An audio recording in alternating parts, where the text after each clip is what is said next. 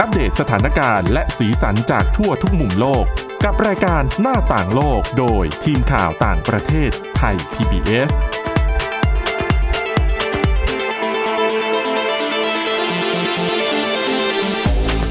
สวัสดีค่ะ คุณผู้ฟังต้อนรับเข้าสู่รายการหน้าต่างโลกค่ะ ก็รายการของเรานะคะจะอัปเดตทั้งสถานการณ์ในต่างประเทศที่น่าสนใจ รวมถึงสีสันจากทั่วทุกมุมโลกนะคะ ก็พบกันทุกวันเลยค่ะ จันทร์ถึงศุกร์สำหรับวันนี้นะคะพบกับคุณวินิษฐาจิตกรีและดิฉันสวรักษ์จากวิวัฒนากุลค่ะ สวัสดีค่ะอ่าวันนี้เนี่ยเดี๋ยวเราก็จะมีเรื่องราวของเรียกว่าอะไรอาการใหม่ๆนะคะที่เกี่ยวกับโควิด -19 ที่แบบถูกเปิดเผยออกมามากขึ้นเรื่อยๆนะคะ แล้วก็ไปดูเรื่องของพฤติกรรมพฤติกรรมการช้อปปิ้งนะคะ ก็หลังจากที่เออนักเศรษฐศาสตร์กังวลว่าเศรษฐกิจในปีนี้เนี่ยมันน่าจะซบเซาเพราะว่าหนึ่ง การปิดเมืองต่างๆ เนี่ยมันทำให้ร้านค้าห้างสรรพสินค้าที่ไม่ใช่ธุรกิจที่จำเป็นเนี่ยต้องปิดค่ะตัวอืมเขาก็กังวลว่า เอ๊ะมันจะกระทบต่อยอดค้าปลีกหรือเปล่า แต่ผลปรากฏว่าในหลายประเทศนะคะ ที่เขายกเลิกมาตรการปิดเมืองวันแรก แล้วห้างสรรพสินค้าพวกเอ่อร้านขายของทั่ว ๆ ไปเนี่ยกลับมาเปิดให้บริการได้ปรากฏว่า คนที่ยังมีเงินอยู่ค่ะและมีเงินอยู่มากด้วยเนี่ยแห่ไปซื้อของแบรนด์เนมอืม จนเป็นประวัติการณ์จนทำให้นักเศรษฐศาสตร์มองว่าเอ๊ะจริง ๆ แล้วเนี่ยเศรษฐกิจโลกมันอาจจะไม่ได้รับผลกระทบมากขนาดนั้น แล้วเขาเรียกปรากฏการณ์นี้ว่า revenge shopping แก้แค้นกันเลยทีเดียว ใช่ แต่ว่าเดี๋ยวจะเป็นยังไงมาฟังกันนะคะ แล้วก็จะไปดูเรื่องของโคอาล่าค่ะ ใช่ไหมที่ว่าต้นไม้เป็นทุกสิ่งทุกอย่างในชีวิตในชีวิตของมันใช่เป็นอย่างไรเดี๋ยวคุณวินิษฐามาเล่าให้ฟังแต่ว่าเรื่องแรกเราไปดูเรื่องเกี่ยวกับ อาการป่วยที่เกิดจากเชื้อโควิด -19 ค่ะนะคะ อันนี้ก็คือเป็นงานวิจัยจากทีมแพทย์ที่สเปน คือเขาสังเกตโดยแพทย์เห็นว่าผู้ป่วยเนี่ยมีผื่นค่ะหลายแบบนะคะอืมที่เท้าบ้างที่ตัวบ้าง แล้วก็มีทั้งหมด 5 แบบ ซึ่งจะเกิดในคนไข้ที่ป่วยเป็นโควิด -19 ที่อายุไม่ค่อยมากเท่าไหร่ ค่ะ แล้วก็ ตอนนี้ยังไม่สามารถเรียกได้ว่าเป็นอาการที่ใช้ระบุโรคได้นะคะ เพียงแต่ว่าอ๋อแพทย์เขาสังเกตว่าบางค่ะคนน่ะจะมีผื่นขึ้น จริง ๆ แล้วเนี่ยเรื่องของการเป็นผื่นจากการที่เราป่วยติดเชื้อไวรัสอย่างเช่นอีสุกอีใสก็เป็นไวรัสก็เป็นผื่นอย่างเงี้ยก็คือไม่แปลกเท่าไหร่ที่จะมีผื่นเชื่อมโยงกับไวรัส แต่ว่านักวิจัยเขาก็เห็นว่าโควิด -19 เนี่ยเกิดผื่นแต่ว่าเป็นผื่นหลากหลายชนิดแล้วแต่คนค่ะนะคะ ก่อนหน้านี้ถ้าย้อนไปประมาณเดือนที่แล้วเนี่ยก็จะมีรายงานเรื่องของคนไข้ที่เขาเรียกว่าเป็นอาการโควิดโทโทนิ้วเท้าอะอ่าฮะก็ะคือมีผื่นไปขึ้นบริเวณนิ้วนิ้วนิ้วเท้าเท้าเหรขอองคนไข้โอ้แดงๆเป็นวงค่ะวงๆอย่างเงี้ย แต่ว่าเจ้าตัวก็ไม่ได้มีอาการอื่น นอกจากนี้ยังพบอีกหลายชนิด มีอย่างแรกเนี่ยเขาเรียกว่าเป็นรอยโรคค่ะ คือผิวอืมมีความผิดปกติไปจากผิวหนังบริเวณอื่นค่ะๆ เป็นเขาใช้คำว่าเป็นผื่นที่คล้ายกับผื่นแดง ๆ ที่เกิดจากการไปอยู่ในอากาศเย็นจัดอืมคนไข้ก็จะคันเจ็บ ส่วนมากเนี่ยจะเป็นประมาณ 12 วันค่ะ แล้วก็จะเป็นในคนไข้ที่อายุไม่มาก คนไข้ที่อาการไม่หนักเท่าไหร่แล้วก็จะเกิดอาการหลักๆ ของโรคก่อนอย่างเช่นไอ หรือว่าอืมหายใจลำบากแล้วค่อยเกิดผื่นทีหลัง ค่ะ อันเนี้ยเจออยู่ 19%จากกรณีทั้งหมดที่เขาศึกษา เขาศึกษาคนไข้ทั้งหมดเนี่ย 375 คนด้วยกันค่ะอย่างที่สองคือเป็นแบบแผลผุพองเล็กๆ มักจะมีอาการคัน มีทั้งขึ้นทั้งที่แขนที่ขาที่ตัวเนี่ยนะคะ คนไข้ที่เป็นแบบเนี้ยส่วนมากจะเป็นวัยกลางคน เป็นอยู่ประมาณ 10 วันค่ะและไอเจ้าผื่นชนิดเนี้ยจะเกิดก่อนที่จะมีอาการอื่นๆ คิดเป็น 9%จากทั้งหมดอืมเท่ากับว่าก็ไม่เหมือนกับผื่นแบบแรกแล้วนะค่ะแบบที่สามนะคะ ผิวหนังเนี่ย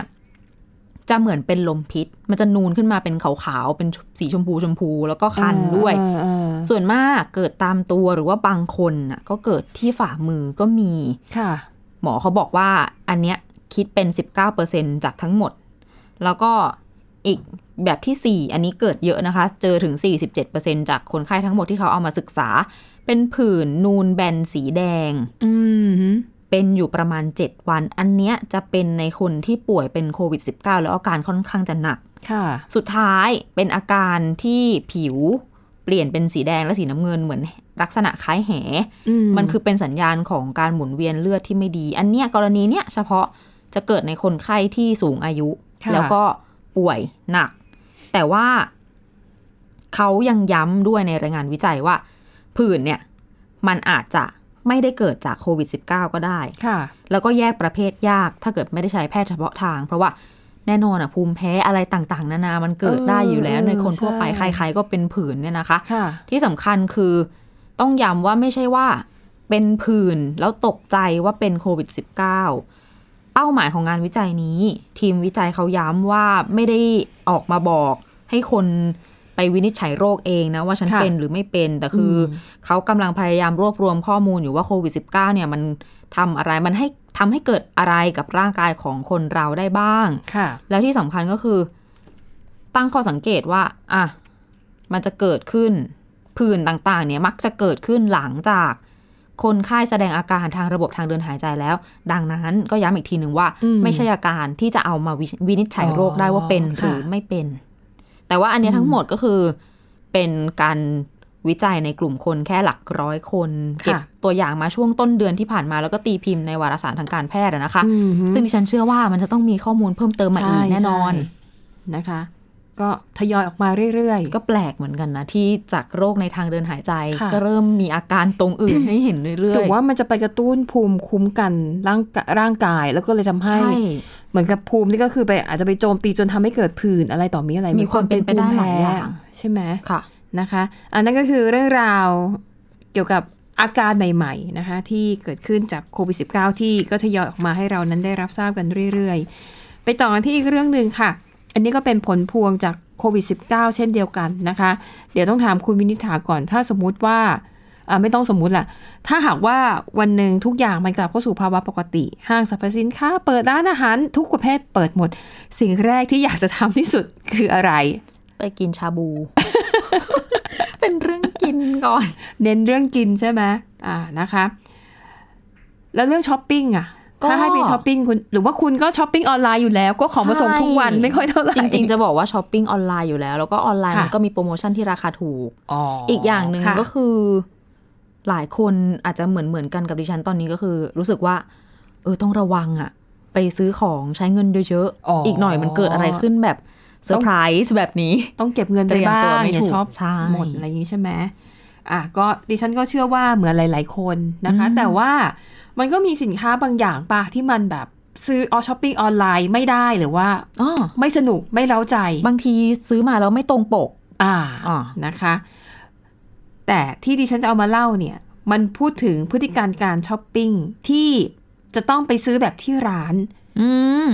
เช่น สินค้าแบรนด์เนมหรูทั้งหลายอ๋อกระเป๋าเอยเสื้อผ้าใช่เอยใช่ เพราะว่าไอ้ของแบรนด์เนมพวกเนี้ย บางทีคนซื้อรู้สึกว่า รู้อยู่แล้วแหละว่าต้องการได้รุ่นนี้สีนี้แต่ต้องไปเห็นของซะหน่อยต้องได้จับซะหน่อยหรือว่า อาจจะติดใจกับการ take care ของพนักงานใช่ใช่จ่ายเงินขนาดนี้อะมันต้องรู้สึกว่าได้ service อ่าเดินเข้าร้านไปค่ะมี drink มีเครื่องดื่มมารองใช่รับอะไรต่างก็เป็นก็เป็น privilege เป็นแบบว่าการบริการเพียให้พิเศษกับค่ะลูกค้ากระเป๋าหนักนะคะ แต่แน่นอนช่วงที่ผ่านมาร้านแบรนด์เนมเหล่านี้ต้องปิด ก็ถือว่าเอาพูดตรงๆมันก็ไม่ใช่ธุรกิจที่จำเป็นๆใช่ คือไม่มีกระเปัาถือวันนี้คุณก็ไม่เสียชีวิตอะดังต้นั้นองพวกนี้ก็จะปิดตัวไปก่อนที่นี่ก็ทำให้เกิดความกังวลนะคะ จากเอ่อนักเอ่อวิเคราะห์ด้านเศรษฐศาสตร์ทั้งหลายเนี่ยก็บอกว่าเออเนี่ยโควิด -19 เนี่ยมันส่งผลกระทบรุนแรงจริง ๆ เลยนะ แล้วก็เศรษฐกิจเนี่ยคงจะแย่ อืมแต่ปรากฏว่าแนวโน้มมันอาจจะไม่เลวร้ายขนาดนั้นค่ะนะคะ ก็ถ้าเป็นอันเนี้ยเป็นข่าวดังมากนะคะ ก็บอกว่าที่ เอ่อเมืองกวางโจวมณฑลกวางตุ้งของจีนนะคะ วันแรกที่เขาเอ่อผ่อนคลายยกเลิกมาตรการปิดเมือง แล้วก็ไอ้ร้านค้าพวกนี้เนี่ยมันก็สามารถกลับมาให้บริการได้ตามปกติ ปรากฏว่าร้าน a i r m e s ค่ะ a i r m e s นี่เป็นแบรนด์หรูมากมากท็อปที่สุดแล้วมั้งใช่ไม่เคยลดราคาไม่เคยอะไรเลย บางทีมีก็แต่ราคาขึ้นมีแต่ละบางปีทีแต่ก็ละปียิงๆด้วยนะอ๋อโดยจะเฉพาะซื้อ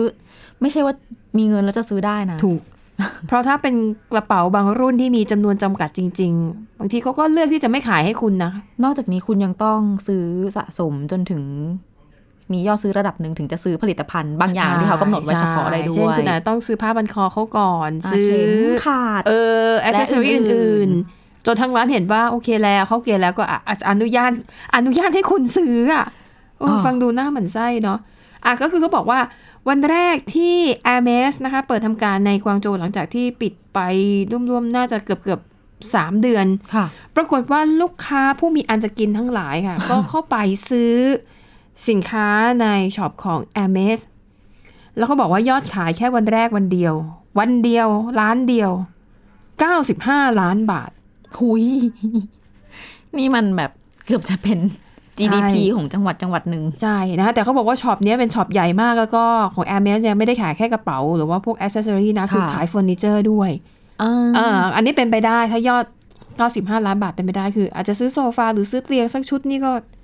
หุยแต่น่าจะแค่หลายสิบล้านแล้วนะ แค่กระเป๋าเขาก็ซื้อรถได้แล้วเป็นคันๆแล้ว ใช่ ล่าสุดมีออกเครื่องสำอางมาด้วยอีกต่างหากหรอ ใช่ค่ะ ตายแล้วนะ แล้วก็ ปรากฏการณ์นี้มันไม่ได้เกิดขึ้นเฉพาะในเมืองจีนอืมในเกาหลีใต้ก็มีแบบนี้เกาหลีใต้นะคะก็ขึ้นชื่อเรื่องแบรนด์เนมเช่นกัน ใช่ แต่คือจะบอกว่าที่ที่หยิบยกกรณีของ Air m e s มาเนี่ยมาแสดงให้เห็นว่ามันก็ยังมีคนกลุ่มหนึ่งที่ยังมีฐานะ แล้วไม่ได้เดือดร้อนมากจากโควิด -19 หรืออาจจะเป็นคนธรรมดานี่แหละ แต่ว่าตั้งใจไว้แล้วเก็บเงินไว้แล้วว่าจะซื้อก็ไปจัดการมาซะเลยอาจนะจะคะบวกกับความเครียด ต่างๆ นานาที่ต้องใช่อยู่แต่ในบ้าน หรือมันก็นั่งดูออนไลน์ทุกวันทุกวันแล้วก็มีความอยารู้กสึกได้ได้มากขึ้นทุกวัน ใช่นะคะ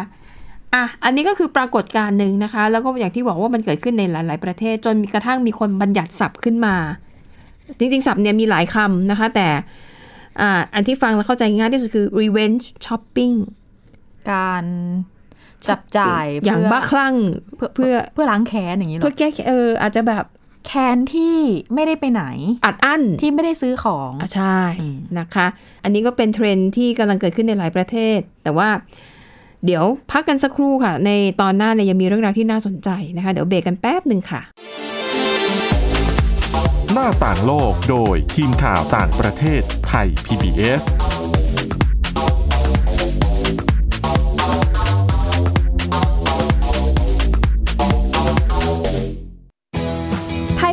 ดิจิทัล Radio Infotainment for All สถานีวิทยุดิจิทัลจากไทย PBS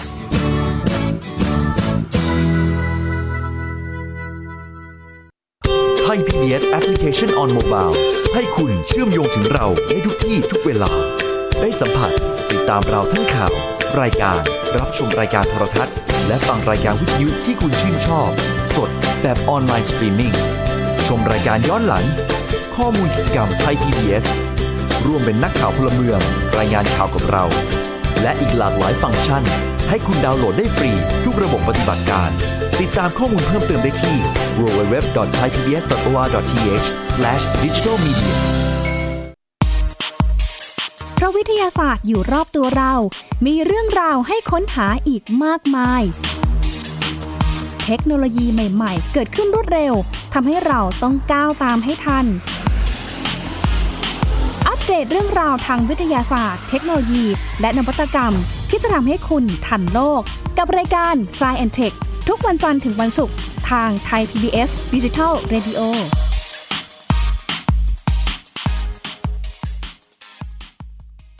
มากกว่าด้วยเวลาข่าวที่มากขึ้น จะพัดพาเอาฝุ่นออกไปได้ครับ มากกว่า ให้คุณทันในทุกสถานการณ์ ตามที่กฎหมายดังกล่าวกำหนดเอาไว้ มากกว่ากับเนื้อหาเที่ยงตรงรอบด้านนำมาใช้ในคดีเมาแล้วขับ มากกว่าในทุกทางออกของสังคม ป้องกันไม่ให้ปัญหาเกิดขึ้น มากกว่ากับข่าวรอบวันในทุกมิติ เครนก่อสร้างเกิดอุบัติเหตุขึ้น มากกว่าด้วยการวิเคราะห์ที่ตรงจุด ความพยายามของภาครัฐที่จะแก้ปัญหา และมากกว่ากับทีมข่าวมืออาชีพ ข่าวไทย PBS ให้คุณได้มากกว่า สบัดจินตนาการ สนุกกับเสียง เสริมสร้างความรู้ในรายการ เสียงสนุก ทุกวันจันทร์ถึงวันศุกร์เวลา 16 นาฬิกาถึง 17 นาฬิกา ทางไทย PPS ดิจิตอล Radio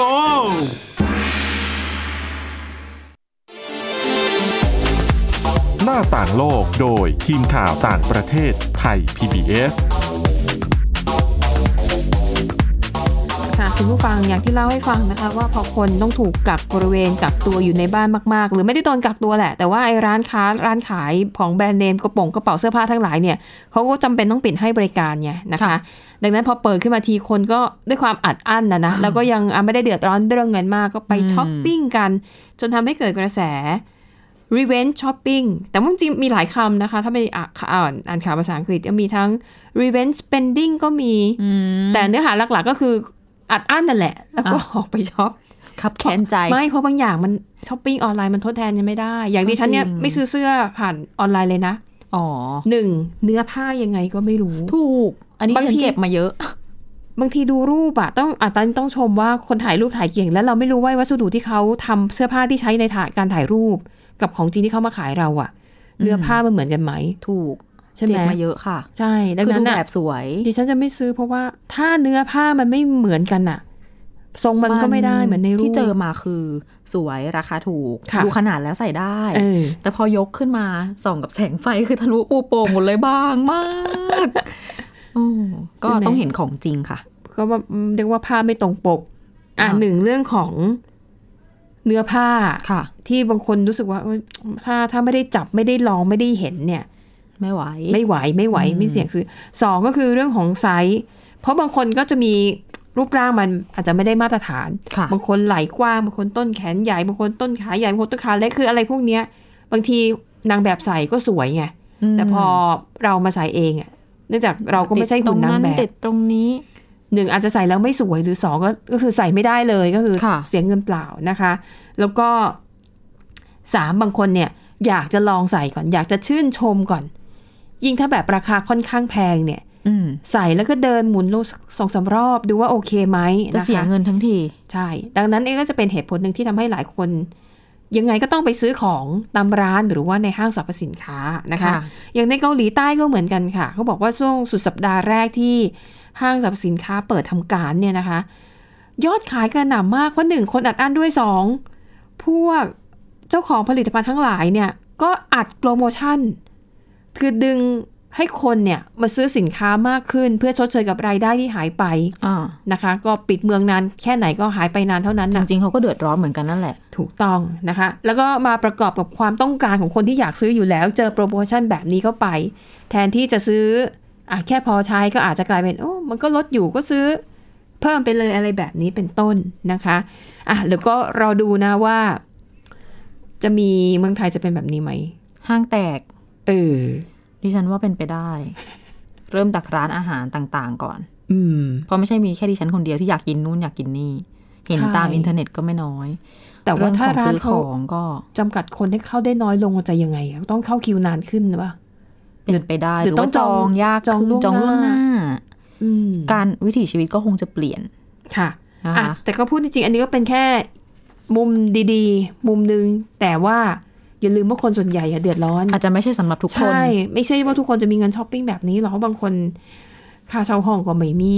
เนาะเออ เงินจ่ายค่าเทอมนู่นนั่นนี่ก็หาลำบาก ประสบปัญหานะคะเป็นทุกข์กันมาก บางคนก็แย่เลยอืมอะแต่นี่นะคะก็เป็นอีกแง่มุมหนึ่งที่เกิดขึ้นนะคะ จากผลกระทบของโควิด -19 ค่ะ อะ แล้วก็เดี๋ยวเราไปดูเรื่องน่ารักน่ารักน่ารู้ของเจ้าตัวโคอาล่าอ่า พักจากโควิด -19 กันบ้าง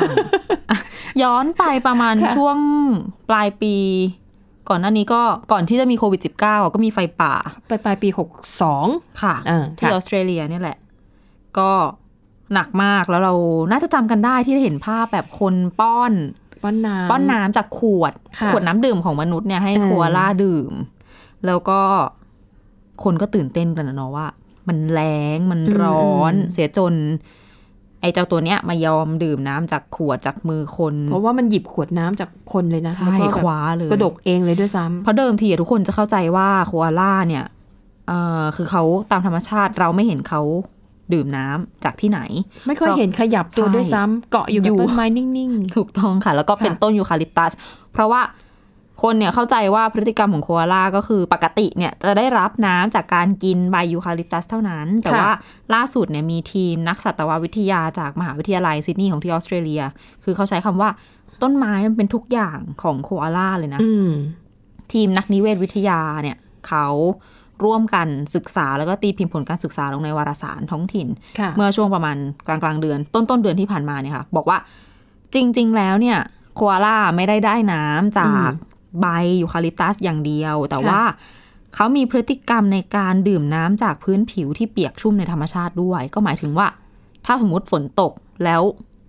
น้ำฝนมันไหลลงมาตามต้นไม้อะอืมอืมเขาก็จะเลีย เอาลิ้นเลียเปลือกผิวไม้ที่ค่ะเกาะอยู่ด้วย แล้วพฤติกรรมเนี้ยไม่ใช่แค่แบบเลียเลียเหมือนแมวอืมเหมือนอืมเหมือนสุนัขแล้วจบ คือเลียครึ่งชั่วโมงโอ้โหเพื่อดื่มน้รับใช่รับจากเปลือกน้ำเข้าร่างกายต้นไม้ใช่ค่ะค่ะ แต่ว่าพฤติกรรมเนี้ยผู้ผู้เชี่ยวชาญเขาบอกว่ามักจะเกิดขึ้นตอนที่เกิดพายุฝนตกหนักำค่ะ ซึ่งคนน่ะ ก็ไม่เคยเห็น เพราะฝนตกหนักคนก็หลบใช่แอบอยู่ค่ะ ก็เลยไม่ค่อยมีใครได้บันทึกพฤติกรรมเลียน้ำฝนจากต้นไม้ของโคอาล่ามาก่อนค่ะแม้กระทั่งชนพื้นเมืองดั้งเดิมของออสเตรเลียยังเข้าใจผิดว่ามันเป็นสัตว์ที่ไม่ต้องดื่มน้ำอ๋อค่ะอืม รายงานนี้เขาก็บอกว่าได้ลองสังเกต แล้วก็บันทึกเหตุการณ์ที่โคอาล่าเลียน้ำฝนจากต้นไม้ได้ถึง 44 ครั้งอืมระหว่างที่ก็กำลังศึกษาพฤติกรรมอื่นๆของโคอาล่าในธรรมชาติเนี่ยนะคะ โคอาล่าบางตัวอย่างที่บอกเนี่ยแหละ เกาะอยู่บนต้นไม้แล้วฝนตกเนี่ยเลียอยู่ครึ่งชั่วโมงค่ะรับน้ำเข้าร่างกายแล้ว แสดงว่าอันเนี้ยเป็นหลักฐานที่ชี้ให้เห็นว่าพฤติกรรมของโคอาล่าแบบนี้เป็นพฤติกรรมที่มีมาแต่เดิมในธรรมชาติ ดังนั้นเรื่องที่บอกว่า มันดื่มน้ำจากขวดน้ำที่คนอืมป้อนให้อะ ไม่ใช่พฤติกรรมผิดปกติจากภาวะเครียดของสัตว์ อย่างที่เราเข้าใจกันก่อนหน้านี้อืมไม่ใช่ว่าร้อนมากแล้วเขาเครียดจนยอมดื่มน้ำจากที่ไม่เคยดื่มมาก่อนในชีวิตอะ ไม่ใช่ค่ะจริงๆเขาดื่มอยู่แล้วค่ะแต่มนุษย์อะไม่ได้เห็น อืม อืมทำให้เนี่ย คือเราก็ได้เข้าใจพฤติกรรมโคอาล่าใหม่ว่า เออ มันใช้ทุกอย่าง ทุกอย่างในชีวิตก็คืออยู่ที่ต้นไม้อะไม่ว่าจะเป็นการใช้ชีวิต ที่เป็นที่อยู่อาศัยเป็นแหล่งอาหารแล้วก็เป็นแหล่งน้ำด้วยค่ะ ดังนั้นถ้ามีการตัดไม้ทำลายป่าเพิ่มขึ้น เกิดภัยแล้งเกิดไฟป่าอีก แน่นอน โคอาล่าก็จะได้รับผลกระทบร้ายแรงเหมือนเดิมอืมอืมอืมอืมอืมนะคะแต่ที่ฉันก็น่าพอจะเข้าใจนะว่าทำไมโคอาล่าถึงไม่ไปดื่มน้ำตามแหล่งน้ำอื่นลงมาดื่มๆเพราะมันเคลื่อนไหวช้าไง ไม่น่าจะรอดนะ ใช่ เจอตัว ถ้ามีสัตว์นักล่าค่ะ อย่างเสืออย่างอะไรมาเนี่ย ไม่น่าจะรอดอะ แล้วเขาก็ไม่ได้มี อวัยวะที่ใช้ป้องกันไอ้อย่างเต่ายังมีกระดองใช่ไหมภัยมาอืมขดตัวเข้ากระดองได้ค่ะหรืออย่างตัวนิ่ม ก็มีภัยมามันก็จะขดตัวและไอ้ขนที่เป็นเปลือกแข็งๆก็จะป้องกันตัวมันเองแต่ใช่โคอาล่าก็เป็นตัวนิ่มๆมาแหละ นิ่มๆมาแหละแล้วชาชาๆมึนๆใช่อย่างที่เห็นนะคะอันนี้ก็น่าจะเป็นเอ่อกลไกในการเอาชีวิตรอดก็คือ กินน้ำจากใช่ต้นไม้ที่ตัวเองเกาะอยู่นั่นเองนะคะ อะแล้วก็เหลือเวลาอยู่อีกนิดนึงแถมใช่อีกเรื่องหนึงใช่นะคะ เป็นเรื่องของสิ่งแวดล้อมค่ะ เกี่ยวกับไมโครพลาสติกที่เราตื่นตัวกันก่อนหน้านี้ว่ามีอยู่ในทะเลเยอะเนี่ยอืมล่าสุดมีคณะนักวิทยาศาสตร์ หลายชาติทำงานด้วยกันค่ะ ไปค้นพบว่าชิ้นส่วนไมโครพลาสติกเนี่ย พบปริมาณที่มีความหนาแน่นที่สุดเท่าที่เคยพบมาอืมอยู่ตรงดินตะกอนก้นทะเลเมดิเตอร์เรเนียนอยู่นอกชายฝั่งของอิตาลีนะคะ ซึ่ง พบถึง1ล้าน9แสนชิ้น โอ้โห นับยังไง ในพื้นที่ก้นสมุทร1ตารางเมตร นับยังไงจนสงสัยก็มาคืกอเลย เป็นเส้นใยเสื้อผ้าเออเศษใยสังเคราะห์สิ่งทอ แล้วก็ชิ้นส่วนพลาสติกเล็ก ๆ ที่แตกตัวมาจากขยะพลาสติกชิ้นค่ะใหญ่ตามกาลเวลาอืมเขาไม่ได้บอกเอาไว้ว่าวิธีวัดเนี่ยเป็นยังไง แต่ที่ฉันเคยเห็นนักวิจัยค่ะที่เขาใช้กระชอนอ่าตักแล้วก็ตักขึ้นมาแล้วก็นับ เฮ้ยจริงเหรอ อันนี้คือเห็นที่อังกฤษ คือมีติดอยู่ท้ายเรือก็มี หรือว่าเขาอาจจะนับส่วนหนึ่งแล้วก็ใช้เหมือนกับเป็นสูตรคำนวณว่าอะถ้ามีพื้นที่หมายขถึงนาดพื้นที่ตารางเออนิ้แล้วก็มาช่ใช้ไหคำนวณก็เอาเป็นไงไปได้ แต่เริ่มต้นอะคือต้องนับก่อนนับจริงๆอะจากที่เห็นนะอันนี้ไม่ค่ะแน่ใจนะคะ ของงานนี้เขาไม่ได้ระบุไว้อืมอืมแต่เนี้ยแหละก็คือมันไปสะสมตัวหนาแน่นอยู่ที่จุดใดจุดหนึ่งค่ะใต้ท้องสมุทรอย่างนี้แล้วก็ ตอนนี้คนเราอาจจะลืมกันไปว่าใช่ เรื่องสิ่งแวดล้อมมันอะไรยังไง เราก็สร้างขยะกันทุกวันใช่เราก็ลืมมันหลายเรื่องอะนะเพราะว่าปัญหาอย่างตอนนี้ก็คือโควิด -19 แล้วก็มันก็ส่งผลถึงเรื่องปากท้องด้วยนะคะเอาละค่ะแล้วทั้งหมดนั้นก็คือเรื่องราวนะคะ ที่ทีมข่าวต่างประเทศไทย PBS นำมาเสนอนะคะอ่าหวังว่าจะเป็นประโยชน์กับคุณผู้ฟังนะคะ แล้วก็หลายเรื่องก็น่าสนใจค่ะอะ แล้ววันนี้หมดเวลาแล้วค่ะ เราสองคนพร้อมด้วยทีมงานลากันไปก่อนพบกันใหม่ในครั้งหน้าสำหรับวันนี้ สวัสดีค่ะ สวัสดีค่ะ Thai PBS podcast. View the world via the voice.